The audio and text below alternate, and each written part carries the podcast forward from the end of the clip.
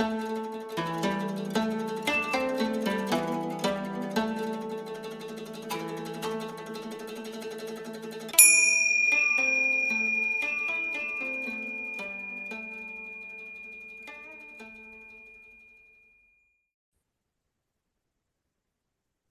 everybody, and welcome back to the Mindful You podcast, where we explore various paths and avenues and practices that people do in order to develop their own mindfulness skills and to contribute and be of service to others. And today, Tina Erwin is coming back to us, because the first time we did the podcast, it was a wonderful conversation, and we ended the conversation talking about frequencies and higher frequencies and how do you raise your frequency and what are the benefits of frequency. And Tina wrote a couple of books on frequency. So I said, let's get together and have a conversation about frequencies and higher frequencies and what we can do to build our frequencies so we can move closer and closer to that mindful, non-judgmental state of consciousness that we call mindfulness. So please welcome back to the Mindful You podcast, Tina Erwin, who will be discussing higher vibrations. She'll be discussing the chakras, the root chakras, the crown chakras, and what we can do, practical things that we can do in order to increase our own vibration level. So please welcome Tina Erwin to the Mindful You podcast. Let's clap for Tina Erwin. Boy, oh boy, oh boy. Thank you for coming back, Tina, to the Mindful You podcast. Thank you, Alan. I love being here. Oh, well, we love you being here because you are a disciplined, scientific-based, practical, feet grounded on the ground, provides clarity and credibility as we talk about this space of mindfulness and building bridges to mindfulness. And our last conversation, we ended by talking about vibrations and the quality of the vibrations and what is a vibration? And then, okay, well, what's the opposite to a vibration? And then you said, well, I wrote some books on vibrations. And I said, boy, that seems like the synchronicity of you're talking about it, I'm thinking about it, and here we are. So I thought it'd be beneficial for us to dive into the pool of understanding vibrations. And we'll start by just simply give us, if possible, some definitional thoughts about how we should listen to you talk about vibrations.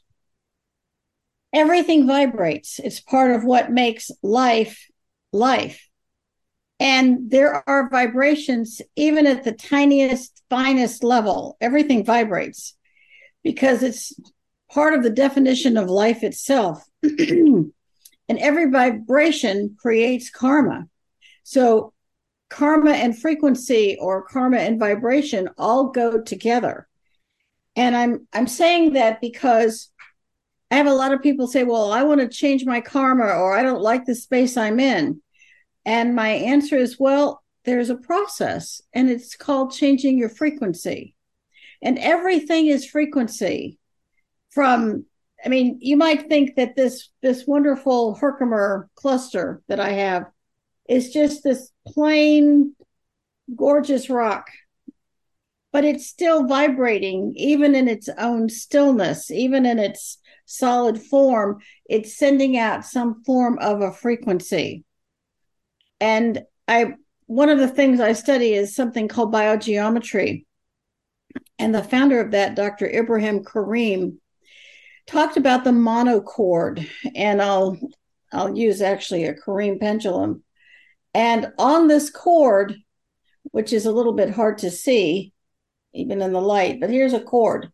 I believe you. I see it. On the cord It's like a violin, and I played a violin for a short period of time. And as you hit different spots on the chord, that's where a frequency number can be.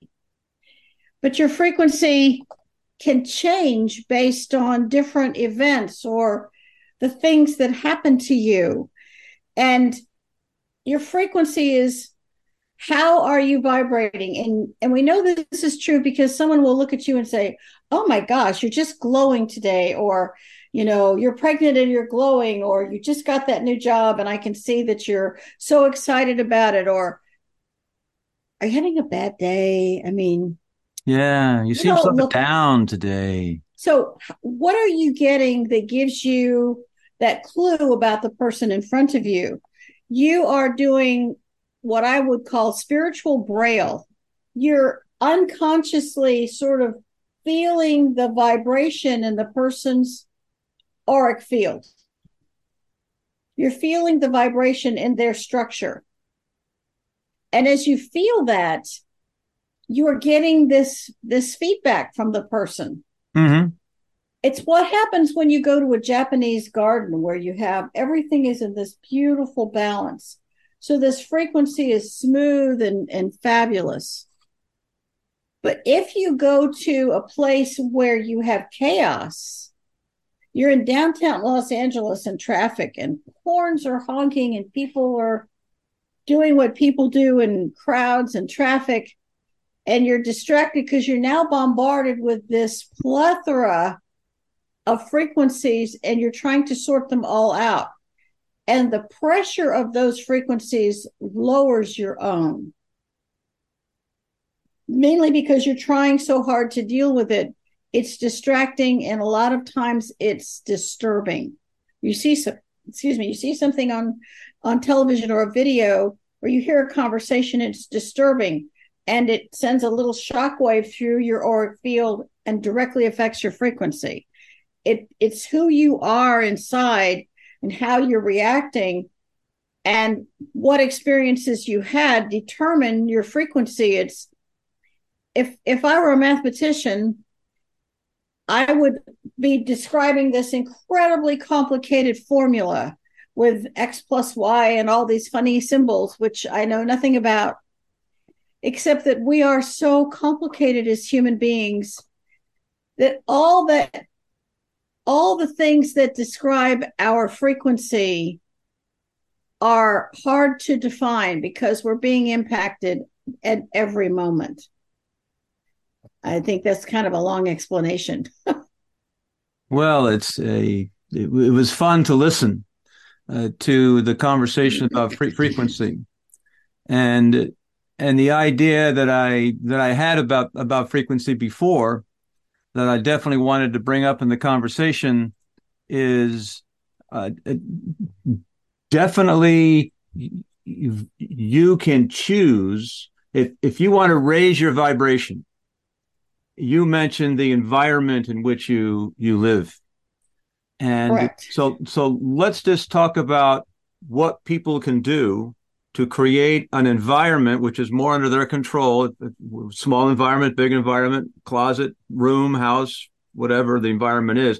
What can people do to build that muscle of being able to have quiet or solitude, and to calm down the agitation which is being bombarded with the media constantly from the outside world? I would start by one of the things I also do is I'm a feng shui practitioner. And feng shui is a study of wind and water. But above all, it's the study of balance.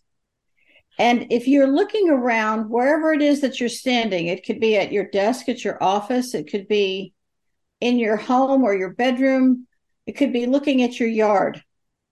And as you're looking around at your yard or wherever it is you're standing, wherever you look is what you're seeing, bringing you peace and making you feel like you're in balance. It's probably among the simplest things that you could start with. Occam's razor is the simplest solution is the right solution most of the time. And if you're standing there and you're seeing piles, if you're in your, let's say you're in your den or your den and kitchen or whatever, you see piles of newspaper and stacks of magazines and your Afghan and the pillows are all in disarray, or you've got toys everywhere and there's dirty dishes. What you're seeing is chaos. Chaos lowers frequency. It's very simple. Let's say that again, because I also believe that to be true. So chaos lowers frequency. And sources of chaos would be what? There are a jillion sources of chaos. Some of them can just be memories, but you can have clutter is the first thing that comes to mind. Marie Kondo wrote a wonderful book about keeping things neat and tidy. I can't remember the name of her book, but I remember the author because she did a good job at helping people to bring order out of the chaos of their lives. And when you walk into a location, the more sensitive you become to the energy of chaos, the more a drive exists within you to balance the chaos with a certain level of order. Some things you can't do anything about, certainly downtown big cities. But if you make your area a place that's a haven, it's going to shift your personal energy. It will directly affect your health. Because if everywhere you look is chaos, it creates a tension in the body. Tension in the body creates inflammation and lowers frequency. When you look in a room, and some of us are so sensitive we can sense an unmade bed anywhere in your house. That's difficult. But if you're in a room and in a few steps, you neaten up the pillows, you fold up the Afghan, you throw the newspaper away, and you get rid of the magazines you're never going to read or you're done with. You put the dishes in the dishwasher, you wipe off the counters. It might take you 10 minutes. And then you stand back and look at the room. What's still out of balance? What's still bringing you dis-ease? If you're at ease, you're in a place of peace and calm. If you're not at ease, you're in dis-ease. And now we can see the origin of illness. I'm trying to build a logic trail as we're going along. So let me stop for a minute. How are we doing? I love the idea that the thoughts are things. Thoughts are things that are building blocks to something, and that something can either be to heaven or to hell. And so, if you have thoughts of love and compassion, then your physical body will also be more heavenly because your physical body is built on your loving thoughts. Or you then have the egoic attack thoughts, which is thoughts which are justifying and defending my identity, and that will bring my energy down. And when you were talking, I'm going to throw it in. It's a little bit over here. But as you were talking of the lower energy and the higher energy, what came to my mind are the seven chakras and the energy fields and the vibrations of the seven chakras. Is that connected here to what we're talking about? It's absolutely connected, and it's an outstanding point. We're in a period of time right now where everything seems to be focused on the root chakra. Everything has a sexual overtone. We're seeing human trafficking, which is only about sex. We're seeing issues with gender. Again, it's about sex. We're seeing so much pornography. Every single television and movie show has scenes where you either have violence or raw sex. And what's happening is you're appealing to the root chakra. You're not rising through the levels.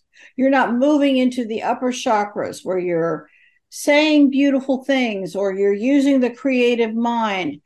And we're also seeing this in schools. I mean, Oregon is trying to pass a law where, I think they did pass the law, where you don't have to be able to read and write to graduate from high school because they don't want to offend anyone. You don't have to do math. You don't even have to make simple change or understand how to read a book at all. Again, you're lowering the frequency because you're not demanding in any way that people rise to an occasion, that the stress of learning actually stretches you in a really good way. So the focus of today's world is stress. It's very sexually oriented. Abusive sex is, I'm seeing this over and over. So we're keeping the frequency of the population low. We're creating chronic fear, keeps the frequency of the population low. If the frequency of the population is low through fear, no one is at ease. Everyone, I mean, I had someone recently, my housekeeper, tell me that she was super concerned about all the things that were happening in the world and it was affecting her sleep. Someone's being really effective. And if you're that afraid or you're that concerned, then your focus, your concentration are all going to be off. It's going to be very, very difficult for you to move through your days with clear focus. Yep. It's going to cause other companies, especially pharmaceutical companies, to make a ton of money. Yep. The goal is to make people afraid, make people feel guilty. Well, we know that religions have been doing that for centuries. Guilt seeks punishment. A lot of punishment is through illness.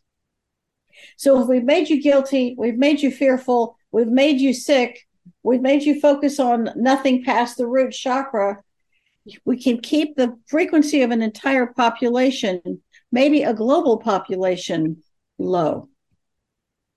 And if we destroy all of the nature centers, which we're seeing happening, unfortunately, a lot, where there are peaceful, quiet places, then we are boxing a human being in and lowering and lowering and lowering frequency. And we know that the death rate globally is up 40% above anything that's ever been in recorded actuarial history. And that's from the One America Life Insurance Company that came out in 22. So if we have people who are now, they're afraid and they're guilty and they're stressed and they're grieving. Grieving will drop your frequency like a rock. I mean, we all know people who have died suddenly or died recently. And all of those are factors in frequency reduction. And a lot of times people feel like they just recover from one blow and they get hit with something else. And they can't ever they, quote, can't get back on their feet, which means what they're saying is, I can't find my balance anymore. I forgot what it looks and feels like. I don't know how to find who I am again. And you see people doing weird things, behaving ways that if they were in their right mind, they wouldn't behave in those ways. People being cruel to children, people forgetting meals. Nobody sits down to dinner anymore, which is something we certainly do at our house. Everyone sits down together. But we have a focus on that. It's a discipline. It helps children to feel like the family unit is strong. And if your family unit is strong, your children just don't get sick. It's just amazing. If there's kindness in a family, children don't get sick. People don't get sick. So there isn't any dis-ease. Maybe that's a helpful way to look at it. Oh, it's a wonderful way to look at it. The idea of there's a term often used by mystical folks describing the mind, and they describe the mind as a monkey mind. And the monkey mind is a mind in which there's constant particles of thoughts. So those energy thoughts are just zipping all over the place, 65, 80,000 thoughts zipping through your mind all the day. And then when you see something that offends you, it even stirs up the monkey mind even more, like these little tornadoes. And I mean, oh my God. And when you're constantly stirred up. And the only way that I can think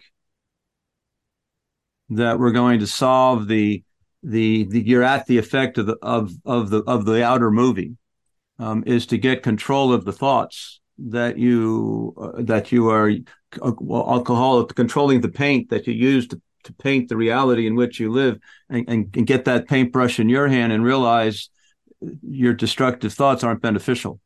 Good for the ego, but not beneficial for the well-being of the spaceship in which everybody's in right now. And so that leads to my banner, which is mindfulness, being present in the moment and being able to manage the thoughts, so that you don't see what you see as the meaning of that. I don't see it as the meaning of that. The meaning comes from me. It has no meaning in itself.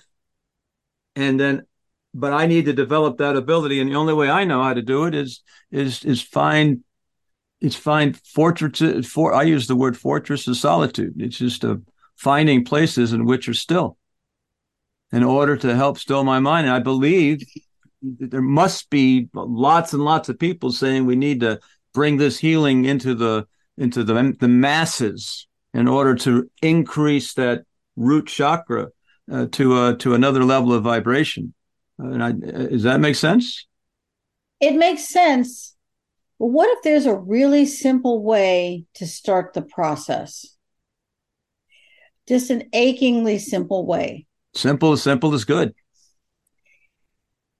We want to take someone from the trauma drama of the root chakra, and we want them to go to the crown chakra. But how do we do that quickly?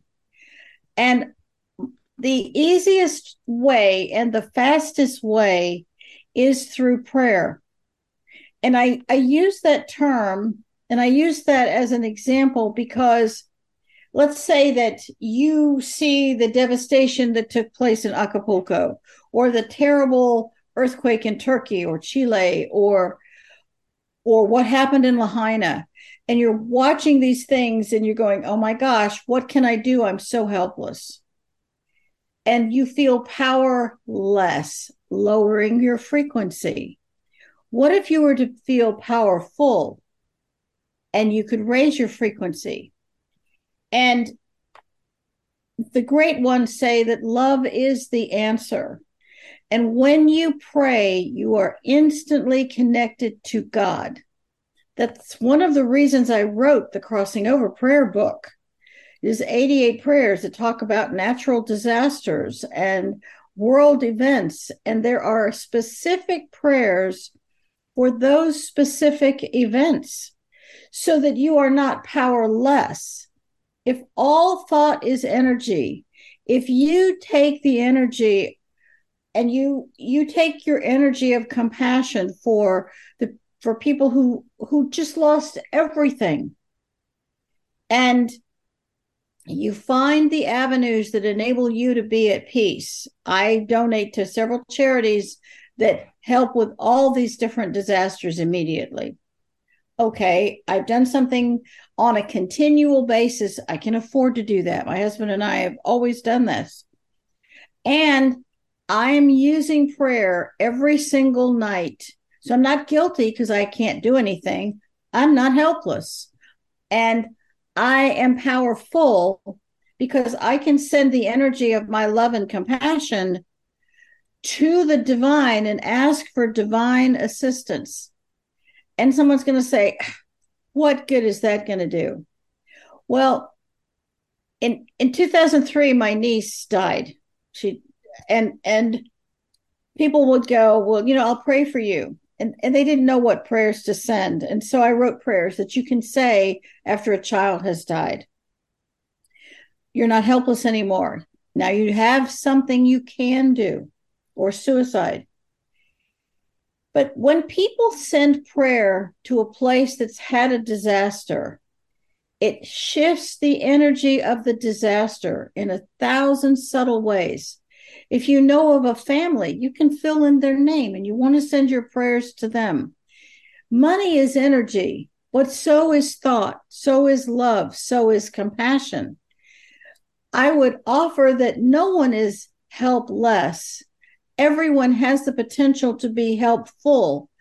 You can use the prayers in the Crossing Over Prayer Book. You can create your own. Christ was once asked by his siblings, what is the best prayer to say?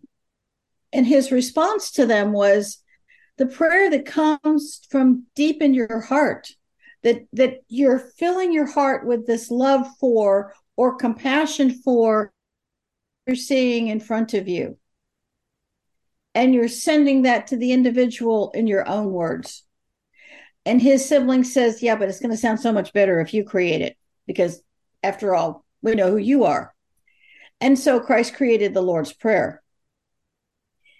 And his point, though, is extremely well taken. And if anyone wants to read about where I got this information, it's in the Urantia book, Urantia, the Urantia book.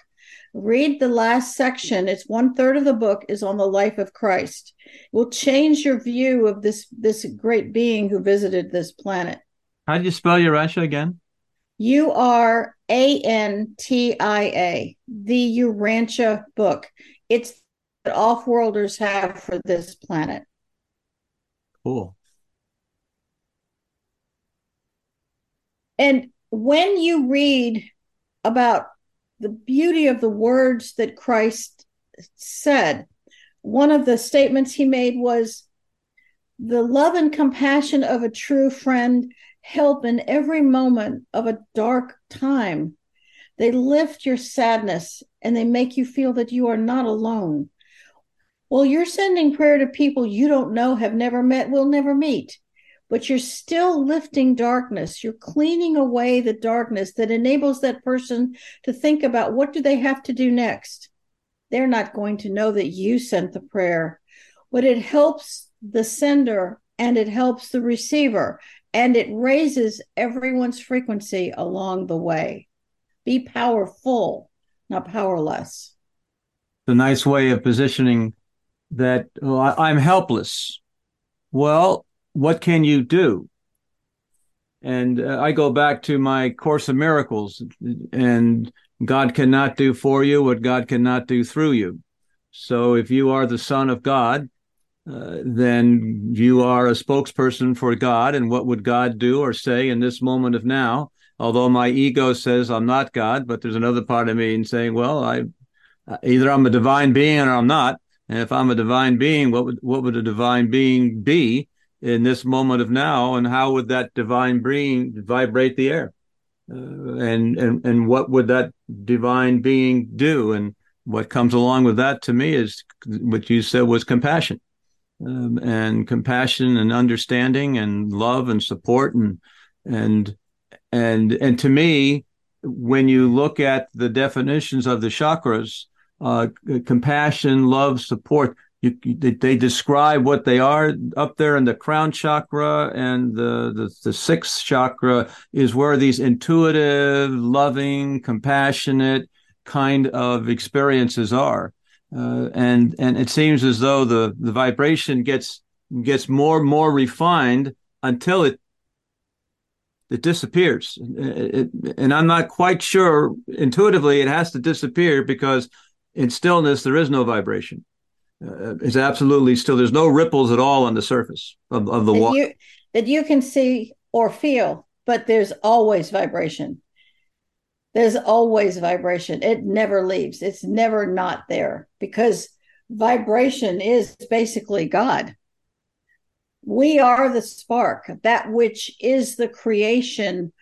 Every planet, every star, every asteroid has a frequency. It can't not have a frequency. Even the soul in death carries the frequency of who they were in life. They carry it with them at death. Frequency is never turned off. It is. It's like when I was a little girl, they said, well, God always was and always will be. And I spent a lifetime pondering that statement. Boy, that's just fascinating. Always was, but if energy is neither created nor destroyed, so God always was. And I'm just circulating these scientific concepts, but they're spiritual concepts because God is the first scientist. So it comes around. Vibration can't, when you look at when you study Pleiadian spacecraft, which is one of the easiest ways to do that is Randolph Winters' book, The Pleiadian Mission. They talk about null time. And when a Pleiadian spacecraft travels, they have to be very careful of the frequency and the energetic output of the spacecraft moving through a solar system because it will affect time in that solar system. But when they reach past the solar system into deep space, they enter null time, which is why they can go from the Pleiades to Earth in about 7 hours. So when that happens, which is that alone is a pretty fascinating concept. Absolutely. Because that's one of the problems that you face, because the distances are so vast that there's no mechanism that we can think about that would allow you to transport across vast distances. And if these Pleiadian folks, which is that the closest galaxy? Is the Pleiadian galaxy? I'm not qualified to answer that question, so I'm not going to say that. I know we have Andromeda, and there's just. Maybe it's Andromeda. I think it might be the Andromeda. But anyway. I mean, there are so many groups that visit this planet. It's amazing. But have you seen an increase? I remember Carl Jung talked about flying saucers. And he said that the flying saucers that we're seeing are a reflection of psychological things going on inside of us that are being projected out into the big world. And are indicators that that chaotic things that you're talking about, it's time for one of these folks to come and set things straight. Otherwise, we're going to shake the spaceship apart. And that's not what we want to do. No, we don't want to do that. And there are many beings on the planet that are working quietly and diligently to help the planet, to raise frequency, to create awareness. And I really think, your podcast is one of those in maybe indirect or inadvertent opportunities or efforts that awaken people to possibilities that they might not have thought of. Yep. That, who are the beings that are visiting this planet? My feeling is that it has accelerated greatly because we're using weapons now that have not been seen on Earth since the time of Atlantis. They were used then, they're being used again. Unfortunately, I'm hoping that we have learned lessons and that the people who are in mortal bodies during this particular window of time are going to be able to shift things so that we don't have a third destruction, which is what happened with Atlantis 1 and 2 and, of course, Lemuria. So we must learn from history. The higher we raise the frequency, the lower the possibility of a global war. Yep. And I believe that we are actually in a better place than we might think we are. It looks doom and gloom. But one of the things to observe, if you stand back and you observe things, every day there's information coming out that we never knew. Revelations are being made. Information is being shared that we might have all suspected for a period of time, but now it's being verified. People's suspicions have been validated. For example? I'm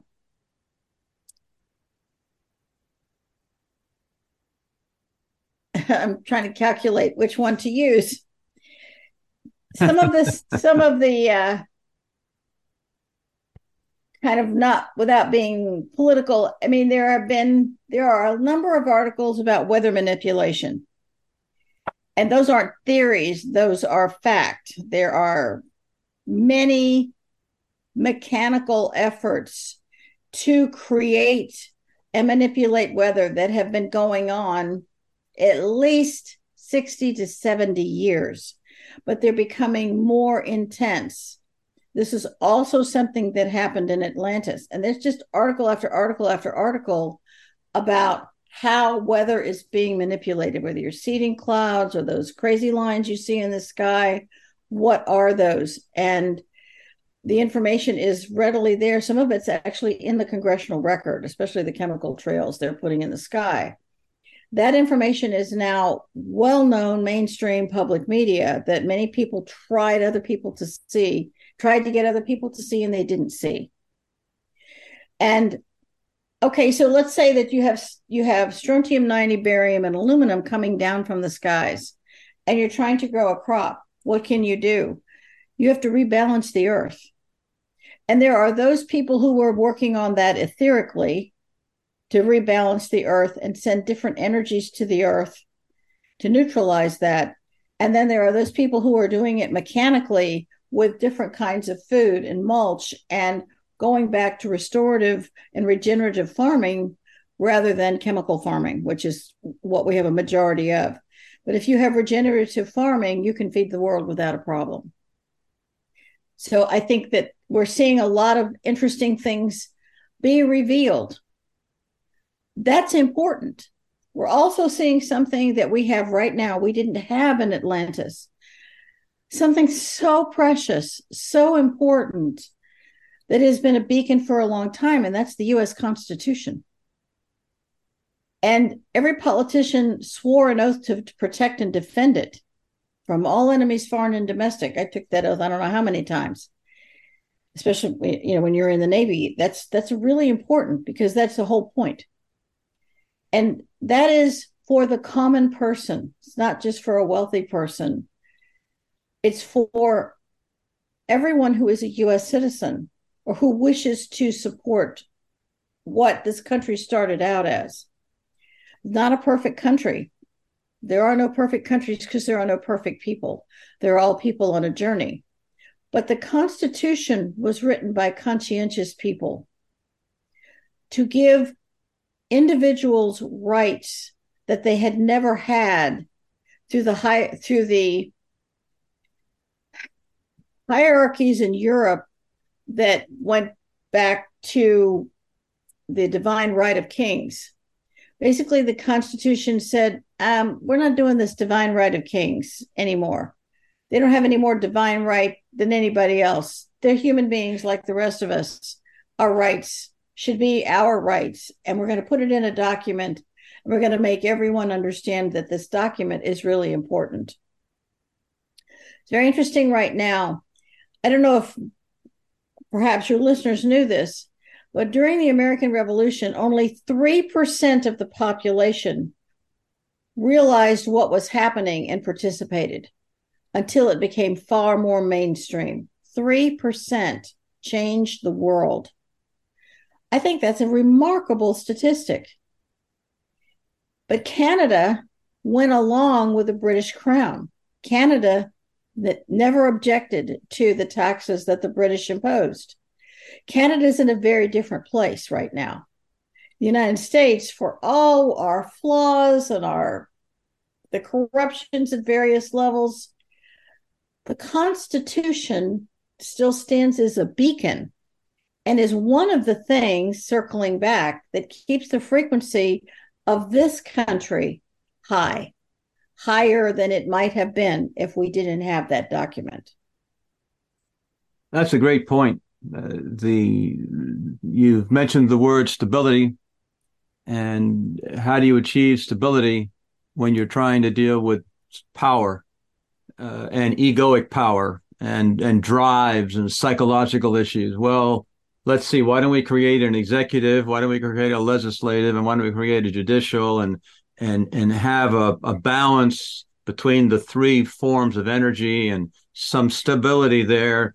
And you're right, for the last you know, 200, how many years it is, 200-300 years, that stability has handled the chaos that surrounds it. And one of the issues now that we're facing, and might be another podcast, is that there are, for the first time, there are people who want to attack that stability for you wonder why you'd want to keep attacking, and it's like shooting something again and again and again until you kill it. Why would you want to kill it rather than defend it, especially when you've taken an oath to defend it? And so it's like this is one of those times that it's going to be a test of the Constitution. And the Constitution, let's look at the symbolism of where it is. It's behind a pretty significant construct of Lexan, which is bulletproof glass. And, you know, short of a nuclear missile, the physical document is protected in multiple ways. But all of us have copies. All of us have copies. I have mine here somewhere of the Constitution. So whether you destroy the document, it was made available for anyone who wanted to read it. The openness of it, it's a survival mechanism and a mechanism to thrive. Mm-hmm. Keeping these rights, they are unalienable rights. And there are a lot of people who are working very hard to defend the Constitution, and we're hearing this more and more. Every time someone talks about it, it rings a frequency bell. If you don't want if you don't want to live in a country that's governed by a constitution of checks and balances, you don't have to live here. You can live elsewhere. But for those who choose to live with a constitution, you know, a republic, which is what we are, then that needs to be respected. And I think that when we look at the constructs that we have, it's not the gloom and doom people want it to be. It's not the gloom and doom we have been led to believe. Are there horrible things happening? There are horrible things happening. Have there been horrible things happening in the past? Yes, there have been. And I have a belief in this country. I have a belief that there is so much goodness in this country, and there is so much goodness in the world. And there are people who love their countries. I lived in Italy 3 years. I was fascinated to see that Italy has come out and said that they will no longer allow any form of genetically modified food, fake food in any way, shape, or form. They are keeping their way of farming. They're keeping their meat, their cheeses. Their heritage is food. Think about it. The heritage of virtually every country you can think of is food. And that is a huge attack. Italy is saying, no, we're not going to do that. We won't be governed by these people who want us to stop our very heritage, the lifeblood of who we are. I mean, to an Italian, food is so sacred and so critically important that they're standing up to people who would take that away from them. Sure. A strong identity to the food. And so you take something that I've strong identified with, I'm going to say, no, I want to keep it the way it is, which also gives you that stability you were talking about. It's the way grandma made it, passed down from generation to generation, just like mom made it. Mom, this is the way you're going to make it today. And dad. And so you're right. It is a cultural thing, but it also gives people that stability. Don't rock the boat. Hey, just make it the way mom made it. Make it the way dad made it. Just don't rock the boat. Well, I mean, the Italians have massage mechanisms for the cows that make the mozzarella cheese, the mozzarella di bufalo. And I can't imagine life without Parmesan cheese. That's not, you know, other than, you know, the craft stuff. But true Parmesan is an art form. Wow. Well. So again, when you're in Italy, there is a happiness there. There is a joy of life. They've been governed by hundreds and thousands of different groups and peoples, and they were separated into city-states.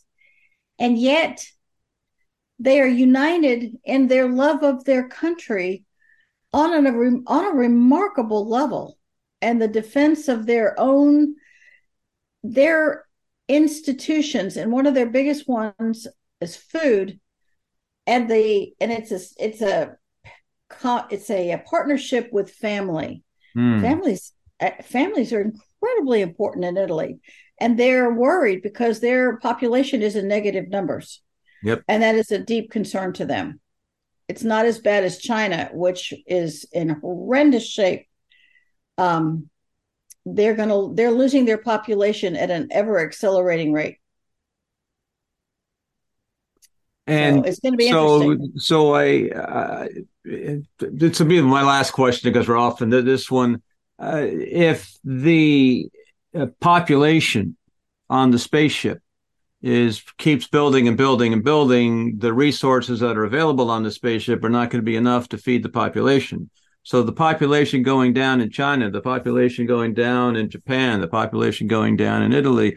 To me, it's like, what, isn't that something that is positive rather than, oh my God, we got to worry about that? So explain to me the differences here.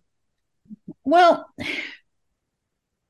I saw a fascinating discussion of population by a person whose entire life has been spent studying it. And I saw this probably 15 years ago. And he said the population has already hit peak and is declining.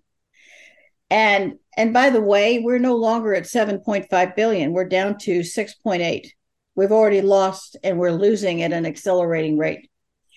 So that's important, because I thought it was going that way. It is not. This is the biggest lie ever told. We are at 6.8 and dropping rapidly. I mean, the population is dropping. We might be at 6 by the end of the year. Population globally is going down. Population was going down anyway, based on one remarkable factor. If no one had worried about global population, it would have taken care of itself for one remarkable reason, and that is improvement in a person's financial situation.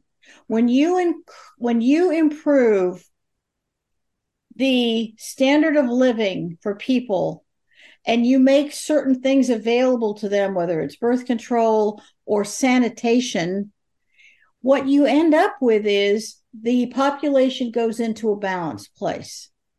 And I saw this we lived in San Diego for 32 years. And everyone said, oh my gosh, all the Mexicans are coming. The population is going to explode. And I said, maybe not. All those dramatic forecasts didn't take in the human element. A friend of mine's dad was one of 12 children. He's a U.S. citizen now, grew up in Tijuana. He had 2 sons. His sons didn't want children. And so he didn't want 12 children. So this exponential, oh my God, all the immigrants are going to want 12 and 20 children is a lie. That's simply untrue. As their standard of living increased, they loved what they were doing. They had a better opportunity for education. They put off having children. And in a natural course of events of the improvement of the human condition, each individual had fewer children because now they wanted to give them a better standard of living. That implies if you don't have 12, you can do more for 2 than you could possibly do for 12. It is common sense, and it is a wonderful way to look at it. And this is true in India. It's true in Africa. There was an astonishing program that was going on in Africa that would have changed everything that's going on in Africa today, and including population, the human condition, the way these people made a living, and increased their standard of living in an amazing way. And it was destroyed. This is another conversation. But there was a plan to dramatically improve the human condition in Africa, unlike anything anyone had ever done before. And that didn't happen. I'm not saying it can't happen, but it didn't happen. Let's just say there was a lot more to Benghazi than anybody realizes. So when you look at that and you realize that this be afraid of population isn't true, then you start to relax, you start to be more compassionate, you start to be more welcoming, and you stop worrying. Things are going to work out. Things are going to be better than we realize. And if you focus on what you can do successfully, which is all different kinds of prayer, whatever your faith is, it's what's in your heart that you're asking God. You're asking God to help the people who lost their jobs in Acapulco. Thousands and thousands and thousands of families lost their jobs. The people in Lahaina still don't know where 1,200 children are. Sending prayers and asking God to help those families is something positive you can do. It raises your frequency because it puts you in resonance with your higher chakras. It helps your heart. And it helps the recipient. It's like, it's the most divine form of magic there is. Wow. What a nice way of phrasing a divine source of magic. Playing with the metaphysical world and believing that the metaphysical world contains healing energies, and how do we access that metaphysical world? And prayer certainly is sending something out into the ether. Well, thank you, Tina. Today was another great conversation, full of wisdom and knowledge, and I love the clarity of your communication because it's nice and crystal. I love your enthusiasm. So, thank you again for being a wonderful guest on the Mindful You podcast. Thank you so much for having me, Alan. I love being on your show. It's awesome. Well, thank you, and goodbye for now. Thank you for listening, and please catch us on the next great episode of the Mindful You podcast, and please share us with your friends and fellow travelers on the path.